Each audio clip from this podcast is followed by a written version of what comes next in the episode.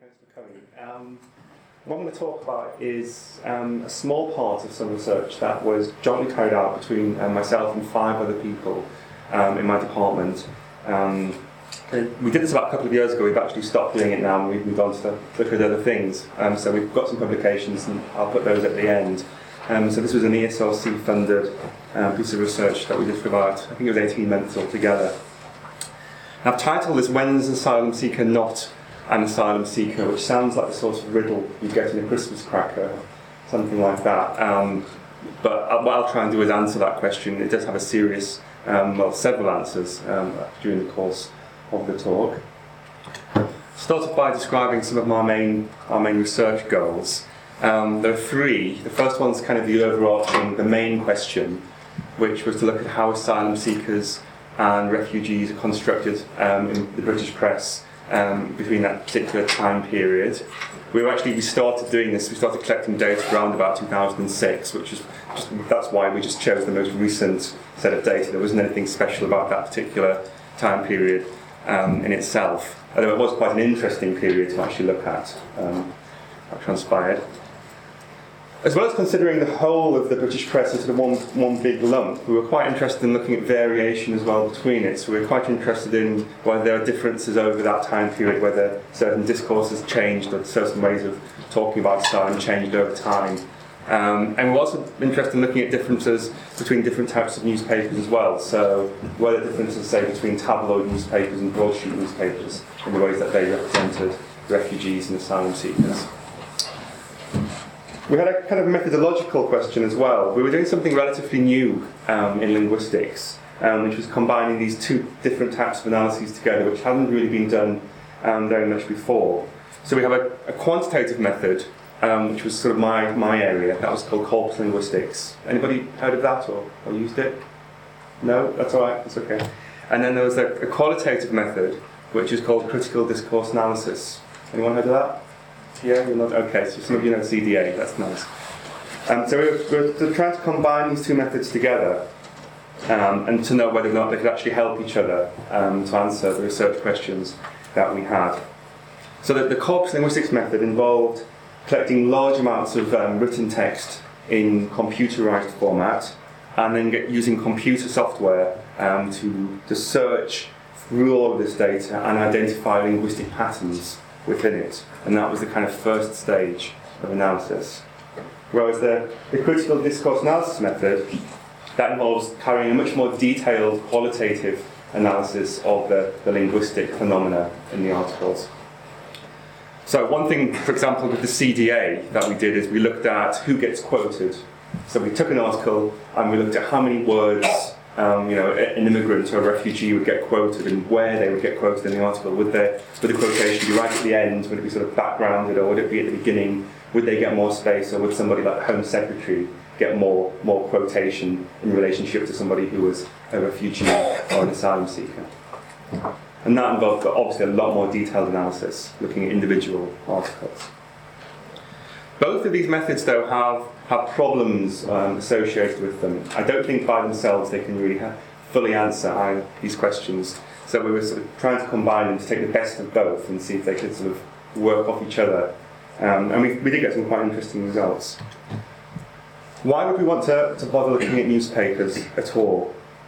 A methodological kind of reason, first of all, is that they're quite easy to get hold of. The university that I'm at, and I'm sure your university has it too, subscribes to something called Nexis UK, which is just an online database of newspaper articles, lots of UK ones, but also ones from America, other places as well. So you can just very quickly use this to download hundreds or thousands of articles onto your own computer for analysis. Secondly, British newspapers, they're very widely read in the UK still, and they comprise a very important way that we obtain our news. They're also politically biased, and they make no secret of it. I don't know if you were old enough or were in the country at the time. This is from 1992, and it was the day that the Conservatives won the general election, and the Sun here is kind of gloating and saying, we won it, it's the Sun what won it, because it was incredibly biased in its sort of reporting of election coverage, and it wanted the Conservatives to win, and they did. So newspapers influence or attempt to influence the views of the public, and this can also impact on government policy. There's a study there by Duffy and Rowden, which was looking at public attitudes towards race and immigration, and they found that there were strong indications that it's actually newspapers that have the strongest impact. But also, I think it's not just a case that we're dustbins, we're uncritical, and we just sort of take in what newspapers tell us. I don't think that's obviously the case. Newspapers are often at the mercy of their own readership, and newspaper readers tend to buy newspapers that reflect their own views and attitudes as well. And newspapers have a financial interest in not upsetting too many of their readers. So to an extent, the relationship between newspapers and readers is quite reciprocal and quite dynamic, with each kind of influencing the other. One of the criticisms aimed at people who do critical discourse analysis, or those small-scale qualitative analysis of texts, is that because they go into a lot of detail, and it takes quite a long time, you can spend a whole month just looking at one newspaper article, you can't really get much done that way sometimes. You can't really analyse a wide range of texts. And the problem in this is that your findings end up not being generalisable to a wider sample or a wider population. Often people who do critical discourse analysis kind of start with a position anyway. They identify a problem, they have a kind of opinion of that problem, and they want to kind of show what's wrong with the world and put it right. And that's fine, to do that. I think you can't get away from the fact that you're biased anyway. But the problem with just choosing small amounts of data is that you could be criticised for cherry-picking the texts which prove your point. So you read a text, you think, that's terrible, I'm going to focus on that, analyse it, do a paper on it. But there may be 1,000 other texts which say the opposite or have a different story to tell, so you're not really giving a full representation of the bigger picture there. So in order to counter this problem of the focus on small-scale texts, we're doing something called corpus linguistics. Corpus, Latin word for body. Basically, a corpus is just a body of text, or a body of language. It's quite a big body, millions of words or so. And this body is supposed to be representative of a particular language variety or genre or subgenre of language, such as newspaper reports. And looking at the language of newspapers is ideal for this kind of corpus study. It's argued that newspapers kind of have a kind of incremental effect in terms of the way that they influence humans. Fairclough, who is a critical discourse analyst, has pointed this out. He says that a single text on its own is quite insignificant, but the effects of media power are cumulative. They kind of work through the repetition of particular ways of handling causality and agency and so forth. So it's kind of thing, you buy a newspaper every single day and you're reading sort of the same thing over and over again, day after day after day, and you might not even be aware of it, but those things are influencing you unless you're incredibly critical and aware of what's going on. Stubbs and Hoey, who are corpus linguists, also agree with Fairclough with this idea of repeated patterns in language, showing that ideas are widely shared in a discourse community, and also the idea that a word in itself can trigger a stereotype because of the cumulative effects of your encounters with that word in the past. Also, using corpus methods can help to reduce searcher bias. So we're not just focusing on a few texts which confirm our preconceived expectations. We're having to account for whatever's there, and we don't really know what we're going to find. And humans tend to be quite bad, actually, at sort of doing research sometimes like this. We have a number of just cognitive biases in our brains that we can't really get away from. We're just born with them. It's the way our brains work.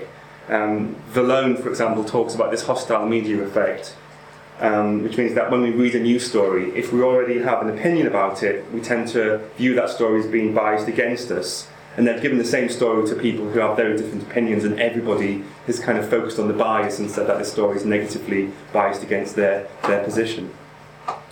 Kahneman and Tversky have also pointed out we tend to notice things that appear in certain orders, or things that are quite easy to recall. And they give a sort of famous example that if we're asked to name things that begin with the letter K, or things that have K as the third letter, we're more likely to say that things that start with K are more frequent, that there are more of them in language. But in fact, it's not. It's just things that start with K are easier for us to recall, so we think that they're more frequent in language, and in fact, they're not. And there's lots and lots of these sorts of kind of analytical and cognitive biases that we have. And people in psychology have been looking at these now for quite a few decades. The nice thing about computers is that they don't have these biases. So they just give us basically what's accurate. And they can do it incredibly quickly as well. And thirdly, while we can use this large data set to tell us about the mainstream patterns of what's actually going on, you know, what the majority discourses are, the fact that this is so large might also give us access to some of the rarer cases of language or discourse that we might miss if we're just looking at 5 texts.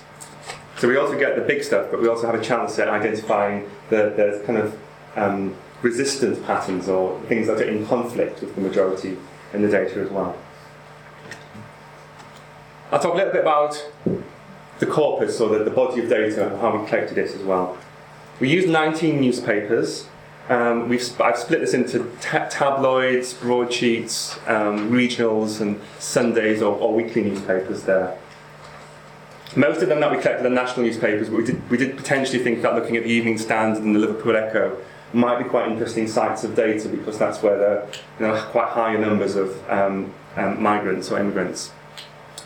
And we wanted a range of different types of newspapers, so you know, sort of tabloids have more populist views, the broadsheets aimed at more middle-class readers have more in-depth stories, and there's also kind of a range of different political perspectives there. So something like the Sun or the Daily Mail is quite a conservative political perspective, whereas something like the Guardian is a much more sort of liberal or leftish perspective as well. The business, I don't know if any of you read that, it's now gone out of commission, it no longer prints anymore. It was a kind of weekly newspaper that turned into a magazine. But we thought it might be interesting to see whether or not kind of having an economic newspaper or journal would actually sort of it have something to do with asylum seeking or refugees as well. So altogether we had about 175,000 newspaper articles, which comes to about 140 million words in total. I give some information about how we actually identify these articles. You type in a search term into Nexis, the database, and it just gives you the articles that contain those words. So this spends quite a bit of trial and error coming up with this term here, and that's eventually what we used to obtain the articles. The asterisks is a wildcard, which means any set of characters. So refugee followed by the star means it will find refugees as well. So it finds the plural and the singular version. And there were certain things we wanted to find articles that had the word deport in them, like deported or deporting, because they often nearly always they were about refugees or asylum seekers. But we didn't want words like deportment, so we've got a special thing at the bottom there to say don't have articles like that. It's not a perfect search term. I don't think it would ever be possible to find the perfect search term that would get every single article about immigration over that time period. You'd have to do it by hand.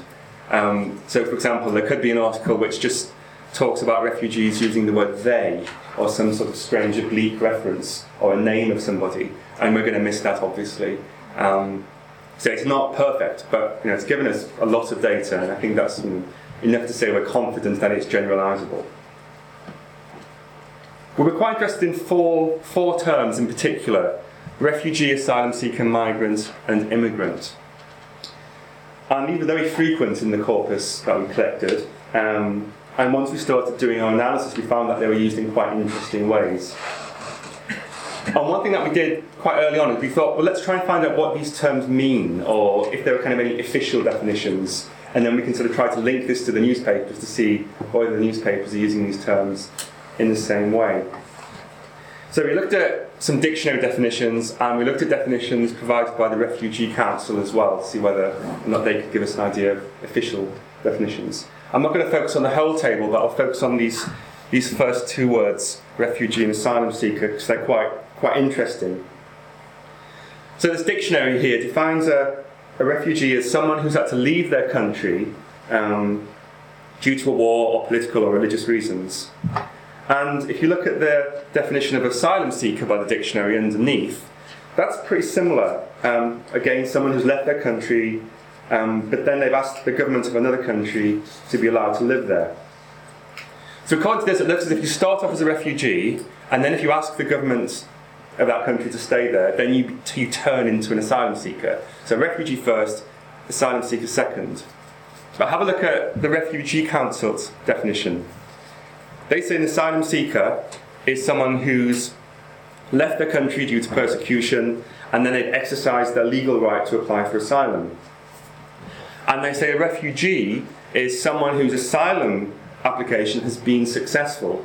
So this implies the opposite progression of the dictionary.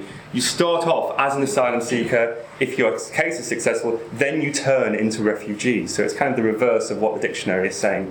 And we find this, we were quite surprised at this. We didn't expect really to find this kind of difference there. And it kind of hinted that, you know, if the official people can't get it, can't agree, then how are the newspapers going to do, and how are people who are, you know, reading newspapers going to cope with these terms as well? Okay, I'll talk a little bit about some of the things we found in our analysis. I'll talk quite some of the quantitative, bigger pictures first, and then sort of maybe get more detailed.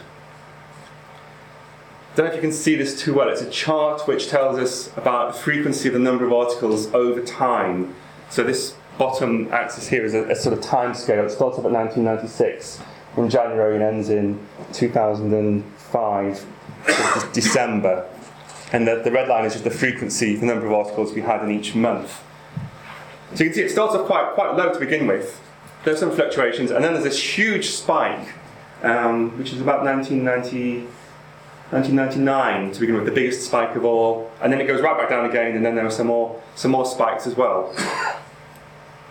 We found that quite interesting that there's this variation. But the overall picture, if you were to smooth this out, it's a sort of upward line like that. So it's suggesting that over this period, the concept or the topic of immigration has become more of an issue. It's become more important over time.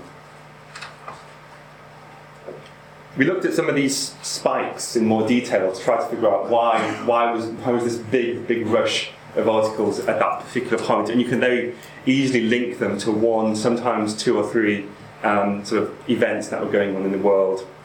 Things like the Twin Tower attacks, the war that followed it. Later on, we're finding that political policy was sort of impacting on the number of stories about immigration, suggesting that it starts to become more of a political issue in sort of the last few years of the data that we've got. And refugees were very much seen in those periods, in that time period, as quite negative part of this kind of political battle, something that the government were being criticised about, and some of the refugees were not wanted in the UK. We wondered whether this graph was to do with changes in asylum applications to the UK as well. So we sort of plotted that too. And this is it here. We took it quite a long way back. Our data starts around about here and goes to there. But you can see sort of before that there was a peak there and not very much in the 80s. So there's this very high period of asylum applications from 1999 to 2000, and then there's this very sharp decrease, and by 2005 it's gone right back down to, you know, levels of over a decade ago. And that suggests that, you know, this doesn't really mirror what's happening with the newspaper articles, in that when asylum applications go down, the newspaper articles keep going up. So maybe there's a lag or something going on there, but we find it quite interesting that even when people have stopped applying for asylum in such large numbers, the newspapers still find it really interesting to talk about immigration. It's sort of become this big topic that they can't leave alone.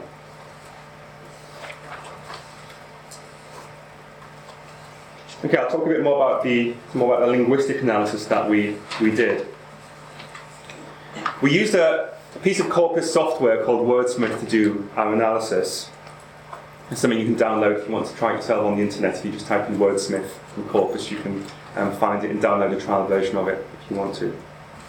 Wordsmith's really useful. It very quickly looks at all of the data you have, and you can identify patterns and relationships between words on data based upon statistical frequencies.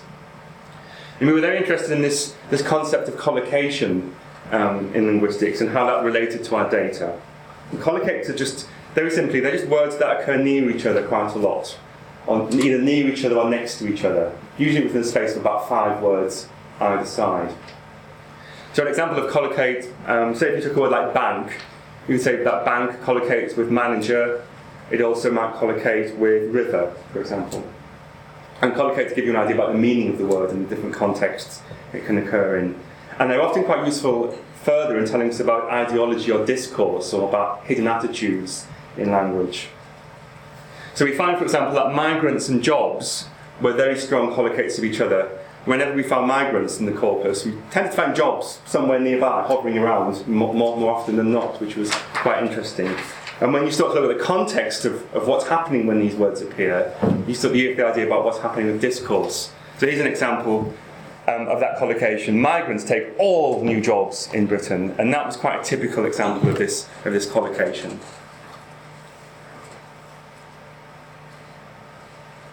And the argument in linguistics goes that these words have a kind of Pavlovian association with each other. So if you read a newspaper every day and you see something like migrants take all new jobs every day for 100 days, and then on the 101st day you just see the word migrant by itself, without jobs, you're going to think about migrants taking jobs because of all of the 100 days in the past where you've been primed to think about them taking your jobs. So that's how they kind of create these associations in language between each other. They're called priming effects. So we were especially interested in collocates of our 4 terms, refugees, asylum seekers, immigrants, and migrants. We wanted to know whether or not these words had specific collocates across the whole corpus, or whether they had shared collocates as well. We're a little bit worried, though, about these spikes in the graph. So, for example, let's go back. We've got some big spikes here, and it could be that, say, a word like Sumatra collocates an awful lot because of an earthquake in Sumatra which happened around about here. And that's a kind of a very localised collocate. It's only going to really happen in, 1 month of the data. It's not telling us about the bigger picture. And we weren't really as interested in those. We wanted to know about collocates that happened all the way through our data. So we tried to focus on collocates that were kind of consistently spread, and we split our data into 10-year chunks and then looked at the collocates in each of the chunks. And we said that a word only is a collocate if it occurs in 7 out of 10 of the chunks, which sort of gives it the majority, more than the majority, in fact, being on the cautious side. Once we'd got all of these collocates of the words, we had to sort of categorise them and put them into different groups. And we found that most of them were sort of quite similar to each other and being used to achieve similar sorts of goals. This is a table that we ended up creating. We didn't base this on any pre-existing categorization scheme, but we kind of worked it out ourselves by looking at the words and trying to work out what they meant, what they were used to do. So these are collocates of collocates that relate to refugees, asylum seekers, immigrants, and migrants all together. And they occur in at least 7 of the years that we looked at out of the 10. And these give us a good idea about sort of the main ways that immigration is characterised in terms of discourse in the press as a whole. Some of them are quite descriptive, so things like transit are just basically where is that person from, and or where are they going to, and they're generally names of countries. Not especially interesting, and not we maybe expect that. But some of the other categories are much more interesting in terms of ideology or discourse. So, for example, this category here, number, relates to sort of the amount of people who are moving around the world at any given time. And we found that some of them were quite interesting, had metaphors like flooding or pouring or streaming. These were all water metaphors describing immigration or the movement of human beings in the terms of it being like water in some way. So refugees are implied to be flooding into a country, particularly flooding into the UK, or they're pouring in. And we could argue that this is a kind of a shortcut to a discourse. There's several pieces of information encoded within that word flooding when we talk about flood of refugees. So the word flood itself is a bad word. Floods are bad, and we don't want a flood to happen. It's a disaster. So there's a link between refugees and a bad thing straight away. They could have said refugees are coming in, but they don't. They focus on this negative word flooding. Also, flood implies a kind of natural disaster. A flood has no agency in itself. The flood doesn't decide where it's going to go, it just goes there. It doesn't really have any human kind of mind, does it?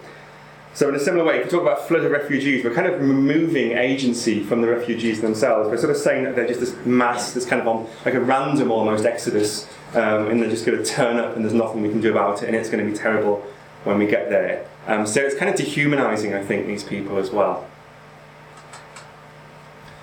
Third class of words that we've got here are to do with words about entry, denoting the journey from one place to another, things like arrive, to come, to cross, to wait.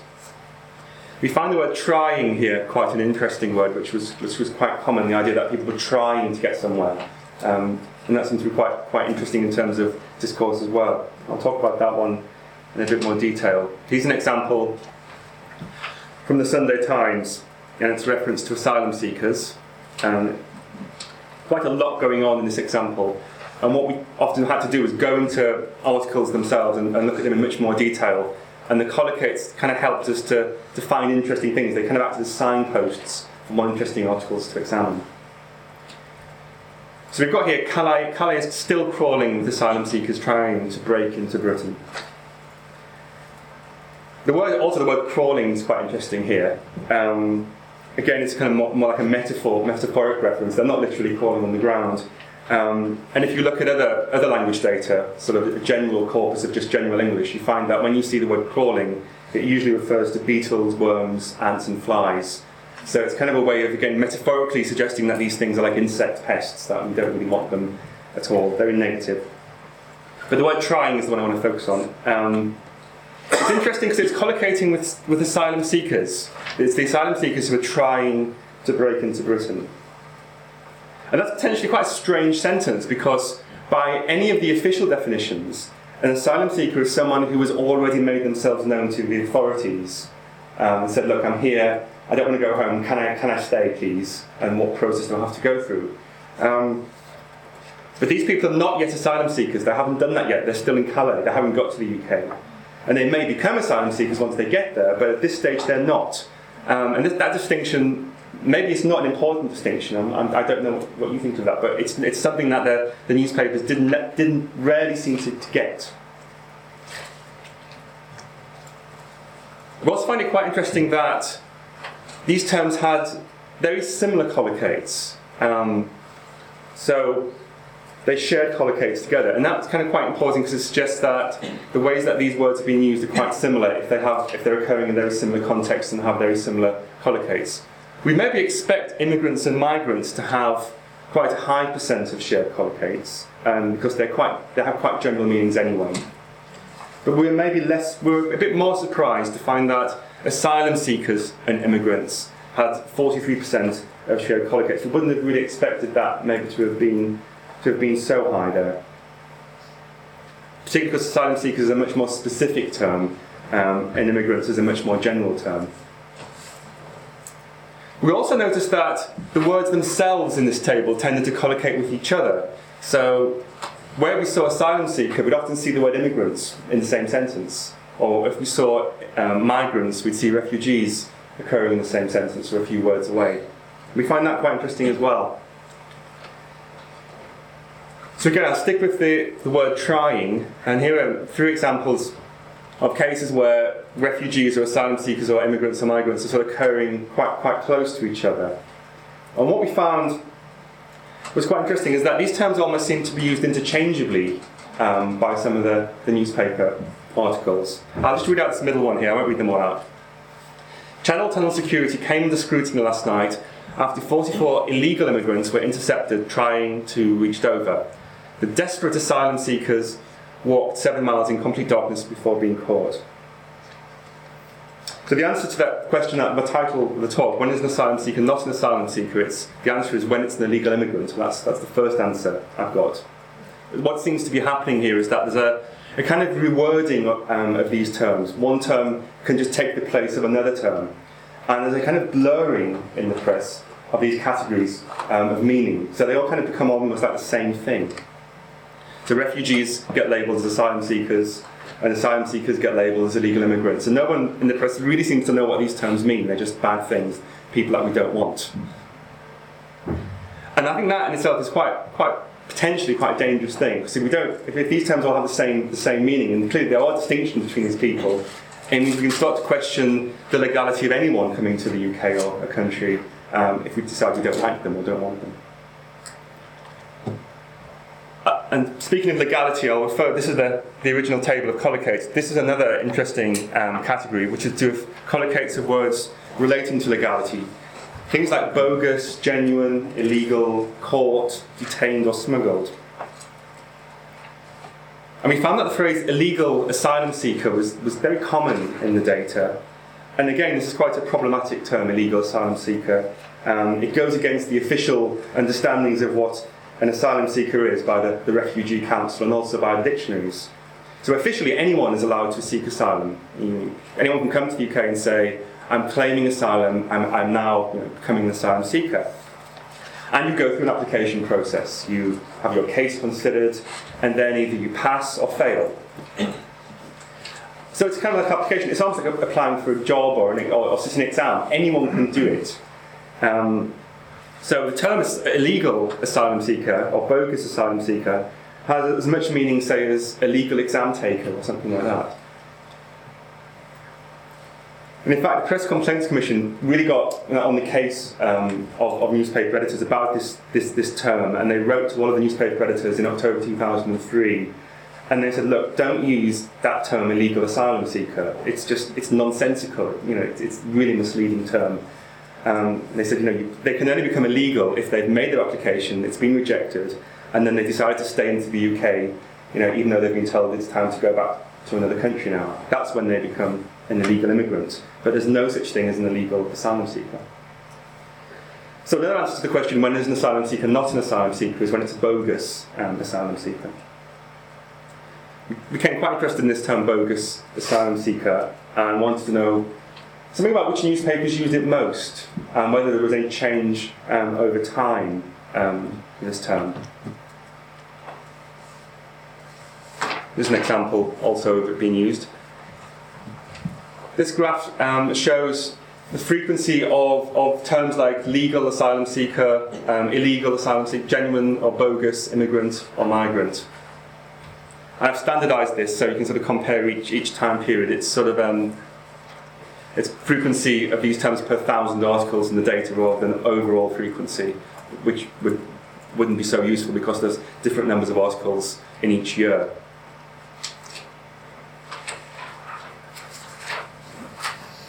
And you can see here that the terms, these sort of these nonsensical terms, peaked around 2002 to 2003, and then they sort of die off in 2004. And maybe this is due to the Press Complaints Commission in 2003 telling newspaper editors to stop using these terms. One thing to bear in mind, though, is not when we found people using these terms, it didn't always mean they were using it in a very negative, biased way.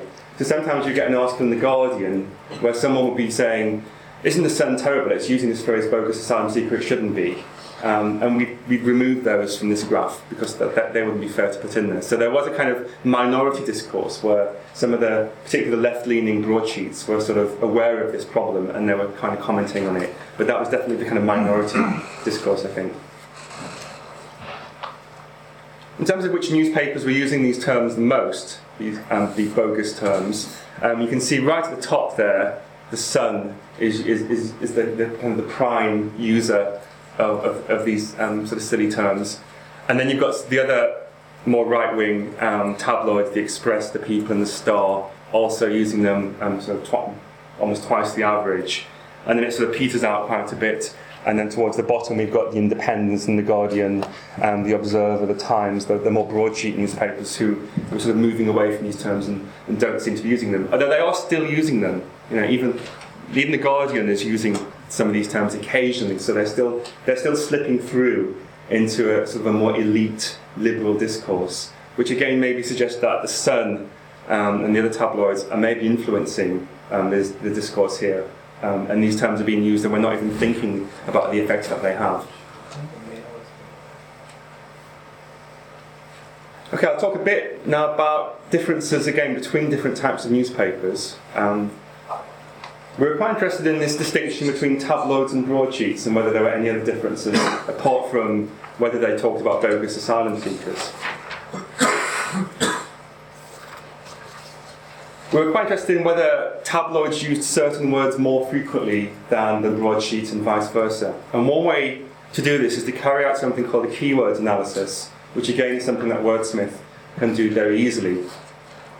The way it works is you split your data into two chunks. You have all the tabloids in one chunk and all the broadsheets in another. And you count up the frequencies of all of the words in those two chunks. And then Wordsmith runs statistical tests, log likelihood tests, and then basically gives you a list of the words which are statistically more frequent in the tabloids when compared to the broadsheets, and vice versa as well. So you get these kind of keywords. So these are words here on this page, which the tabloids use a lot more than the broadsheets would do. And then the next page I've got is the broadsheet keywords. And again, I've tried to categorize these according to the original set of categorizations for the collocates that we had. There were many more words in this, I should point out. I've only tried to pick out a few here that were kind of quite interesting and quite representative. And also, it tended to be the case that if you had a word like flood here, you also got flooding and flooded and floods. So all the different grammatical forms of a word also appeared as keywords. And I've just left those off because it's kind of repetition, really. So we've got seven main categories here. The first four, number, economic burden, legality and plight. I've already mentioned those. They kind of tend to be general things that all newspapers talk about. But the three at the bottom seem to be quite new ones that are more specific to the tabloids. There's the idea that immigrants are abusing the system in some way. So there are cheats and racketeers and scams surrounding immigration. Also, the tabloids tend to focus more on the idea of immigrants as being a threat. So they talk about murders and crime, there's gangs, there's the threat of terrorism as well, and then sort of religious fanatics associated with terrorism too. And then this set of words to do with them being unwelcome, sort of boot them out of the country, have a crackdown of them, get them to leave or deport them, things like that. So these generally seem to be more negative categories than when we looked at the whole set of data. The plight category is quite an interesting one. I guess that's probably one of the more positive, sort of positive ones in relationship to some of the others, in that they're talking about immigrants experiencing misery or being desperate or being devastated or being in a tragedy. So in that sense, you're sort of encouraged to feel pity for immigrants. But again, I don't think it's a particularly positive category. I don't necessarily think just because you feel sorry for somebody, that's necessarily representing them in a positive way. Here are the keywords for the broadsheet. So these are words which occurred statistically much more often in the broadsheet data than it did when compared to the tabloids. And again, some of these categories are quite similar to the tabloids. They're just different words in there. So the broadsheets are also interested in legality as well, but rather than talking about words like bogus, they'll talk about legitimacy or authenticity, things like that. So it's basically the same idea, but just using a different type of language aimed at a different type of audience. The broadsheets also tend to talk about religion, though. This is a sort of a new category, much more than the tabloids. So they'll talk about the religious identities of immigrants or asylum seekers. And they also write a lot more about war and conflict, which may be a kind of byproduct of broadsheet newspapers having a much more global focus. So they talk about events happening in other countries much more than the tabloids. The tabloids, we found, just tend to focus a lot more on the UK and what's going on at home. And in terms of the plight words, we found this word survive is quite notable as well. As well as all of the tabloid plight words are sort of negative, sort of feel sorry for these people. At least the broadsheets have this word survivors, which at least sort of positions them possibly more positively. If you're a survivor, that's maybe a better way of thinking about people, I don't know.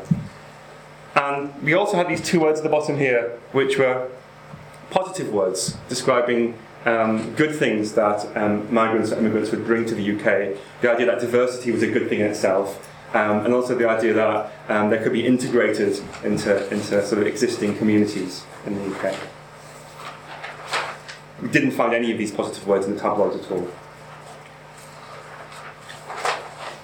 Okay, so to conclude, The analysis of Collicate suggests that the terms for migration are constructed in very, very similar ways. The fact that these words are often used interchangeably with each other suggests that the British press don't really understand sort of the nuances of immigration. They kind of oversimplify the concepts behind them, and sometimes they make sort of factual errors. They don't really seem to make a distinction between forced and voluntary immigration, and they don't really seem to recognise that people are actually legally entitled to seek asylum as well. When we looked at the collocates in general, we found that newspapers tend to view immigration as a problem. The more popular or the majority discourses tend to revolve around a very small set of interrelated categories, abusing the system, the legality of whether they should be here or not, the economic threat, and also crime and large numbers of them. The tabloids in particular seem to be very, very effective or powerful in constructing this negative discourse, and we found it sort of seeping into the broadsheet discourse occasionally, although we did find fewer cases where broadsheets were trying to resist this by being critical of the tabloids. But it definitely seemed to be the case that the tabloids were setting the agenda, and then it was the broadsheets who had to respond to that agenda and either to agree with it or to ignore it or disagree. I'll talk more maybe critically about the study itself and reflect on some of the kind of issues it raises in terms of the methodology that we used before I finish. First, the corpus itself doesn't really tell us anything beyond its own contents. So I've had to bring in other types of information. I've had to bring in graphs showing asylum applications, information about the Press Complaints Commission, the dictionary definitions and the definitions from the Refugee Council as well. So I don't think if you do an analysis like this and you just use the data itself, it's only going to take you so far. I think you need to think about the social context, the historical context, the political context, and in bringing other sorts of information in order maybe to interpret or explain or account for the patterns that you have there. Otherwise, you're just describing, and I think describing is fine, but it only takes you so far. Also, there were no visuals in the text that we downloaded from the database. All the pictures were stripped out, unfortunately. We just had the words. And I've tried to put up some, as we've been going through, some of the actual front pages of these newspapers. And you can see that they're very visually oriented, and I think doing a visual analysis as well as doing a linguistic analysis would be really interesting in order to sort of confirm or to go beyond what I found here. But that's not something that we've been able to do. It's much harder to get hold of lots of copies of pictures to go to some sort of paper archive somewhere. So that's a study, I think, that somebody else probably needs to do in trying to relate it to what we've done. The other issue is about bias. And it's the kind of concept I want to problematise, really. I think it's probably uncontroversial to say that newspapers are biased. But then the question becomes, well, how do we define bias? What do we decide is acceptable bias and what's unacceptable bias as well? And that's a much more subjective area which people tend to disagree over. So we use this term bogus asylum seeker as a kind of example of bad bias, or because it was just so inaccurate. But I guess we were coming from a position of doing this where we didn't really have a lot of information or sort of background knowledge about immigration to begin with. So we didn't really have a vested interest in the subject of immigration. And someone who maybe is an immigrant themselves or is from a centre like Compass maybe have a very different perspective on immigration and would interpret out the results that we got in a very different way to us. And I'll give a couple of examples of that. I gave a shorter version of this talk at a seminar on immigration that we held at Lancaster University a few months ago. And one of the women in the audience was from a sort of an immigration research centre. And she actually got quite annoyed at me at the end of the talk. And she said, that was a very interesting quantitative analysis, but I felt a sense of malaise when I was listening to you. And the problem with your talk is you didn't question the concept of asylum seeking. So I've been talking about this and saying, look, the newspapers got it wrong. They're talking about bogus asylum seekers, but everyone's allowed to apply for asylum, so they've got it wrong.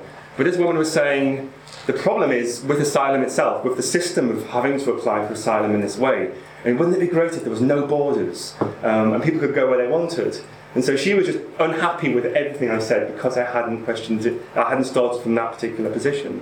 And so that's one thing bearing in mind that everyone seems to have a different position. And when I give a talk like this, I'm always aware that what I say may be very different from other people's experiences of immigration and asylum.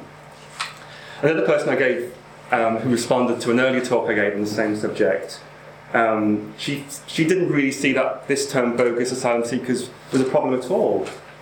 She said, well, okay, the newspapers are using it incorrectly, but they're kind of implying that it means someone who shouldn't be seeking asylum, even if they are, or they might later on. So she's kind of saying the newspapers have kind of re-signified this term. They've given it a new meaning of themselves, and pretty much everyone who reads newspapers understands what a bogus asylum seeker is, even if it doesn't officially fit with the definition of the Refugee Council. So it's not such a big issue. Don't worry about it. Don't get upset about it. So that's kind of them too. There were different positions, and I was, according to both those people, my position was wrong, and I kind of fit somewhere in the middle. So I kind of I'm ready to kind of be told I'm wrong at the end of these talks now, I think, and that's okay if you want to tell me I'm wrong. And I don't want to kind of say that I'm right. I want to kind of say that everyone has a different position on this, and these kind of analyses are always going to be contestable, I think. I'll end. Another kind of criticism I've had of this kind of talk is that what some people have said to me, why are you looking at newspapers still? Newspapers, no one's buying newspapers anymore. We get all of our information from Twitter now and Facebook. So you should be looking at Twitter and Facebook instead, because that's where it's at. The newspapers are going out the window, and no one cares about them. And I've done some graphs of newspaper readership in it. Some of them are going down quite a lot, although some of them are maintaining, but they all bought less than they were, say, a decade ago. But even because of that, I think they're still quite important. Most newspapers still have free online versions, which maybe they didn't 20 years ago. And so, people might not be buying them, but they're still reading stuff online. Also, not just in the UK, but around the world, people are sort of accessing articles by the Daily Mail and the Sun, and so these discourses are not just sort of impacted on the UK, and the whole world. And also, I think people on Facebook and Twitter tend to have to get their information from somewhere. If you've got an opinion, and I think they're getting their information from the newspapers originally, and then putting links to newspapers, or being critical of them, or just being uncritical of them as well. And it does seem to be the case as well that these dominant discourses in the newspapers seem to have influenced both the public and government policy in the last year or so. There's been quite a lot of stuff out just this week, you're probably aware of it yourselves, is that there was a Searchlight Educational Trust report saying that more than half of people in the UK think that Muslims are a problem, and 63% of white Britons think that immigration is bad for the UK. David Cameron just, quite recently made that speech where he said that multiculturalism failed. I think that was on February the 5th. And then there's been the government have put these caps on non-EU skilled workers coming into the UK. So there were 6,300 less people allowed in this year than there were in 2009. And I think while public policy and public attitudes can be influenced by a wide range of phenomena, I still think that newspapers have quite an important role to play. I don't think they're going away anytime soon. Okay, I'll finish there. Thank you very much for listening.